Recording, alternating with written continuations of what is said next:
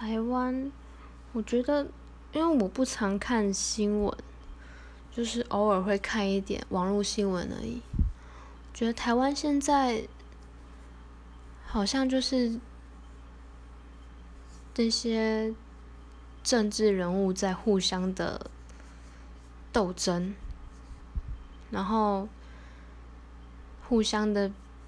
有点像是那种帮派比拼的感觉，就是要比谁最，就是互相比较。然后很多电视台会就是依照自己的立场，然后去推捧这个人，然后可能会就是讲一些那种不就是比较没营养的新闻之类的。觉得台湾现在这种状况。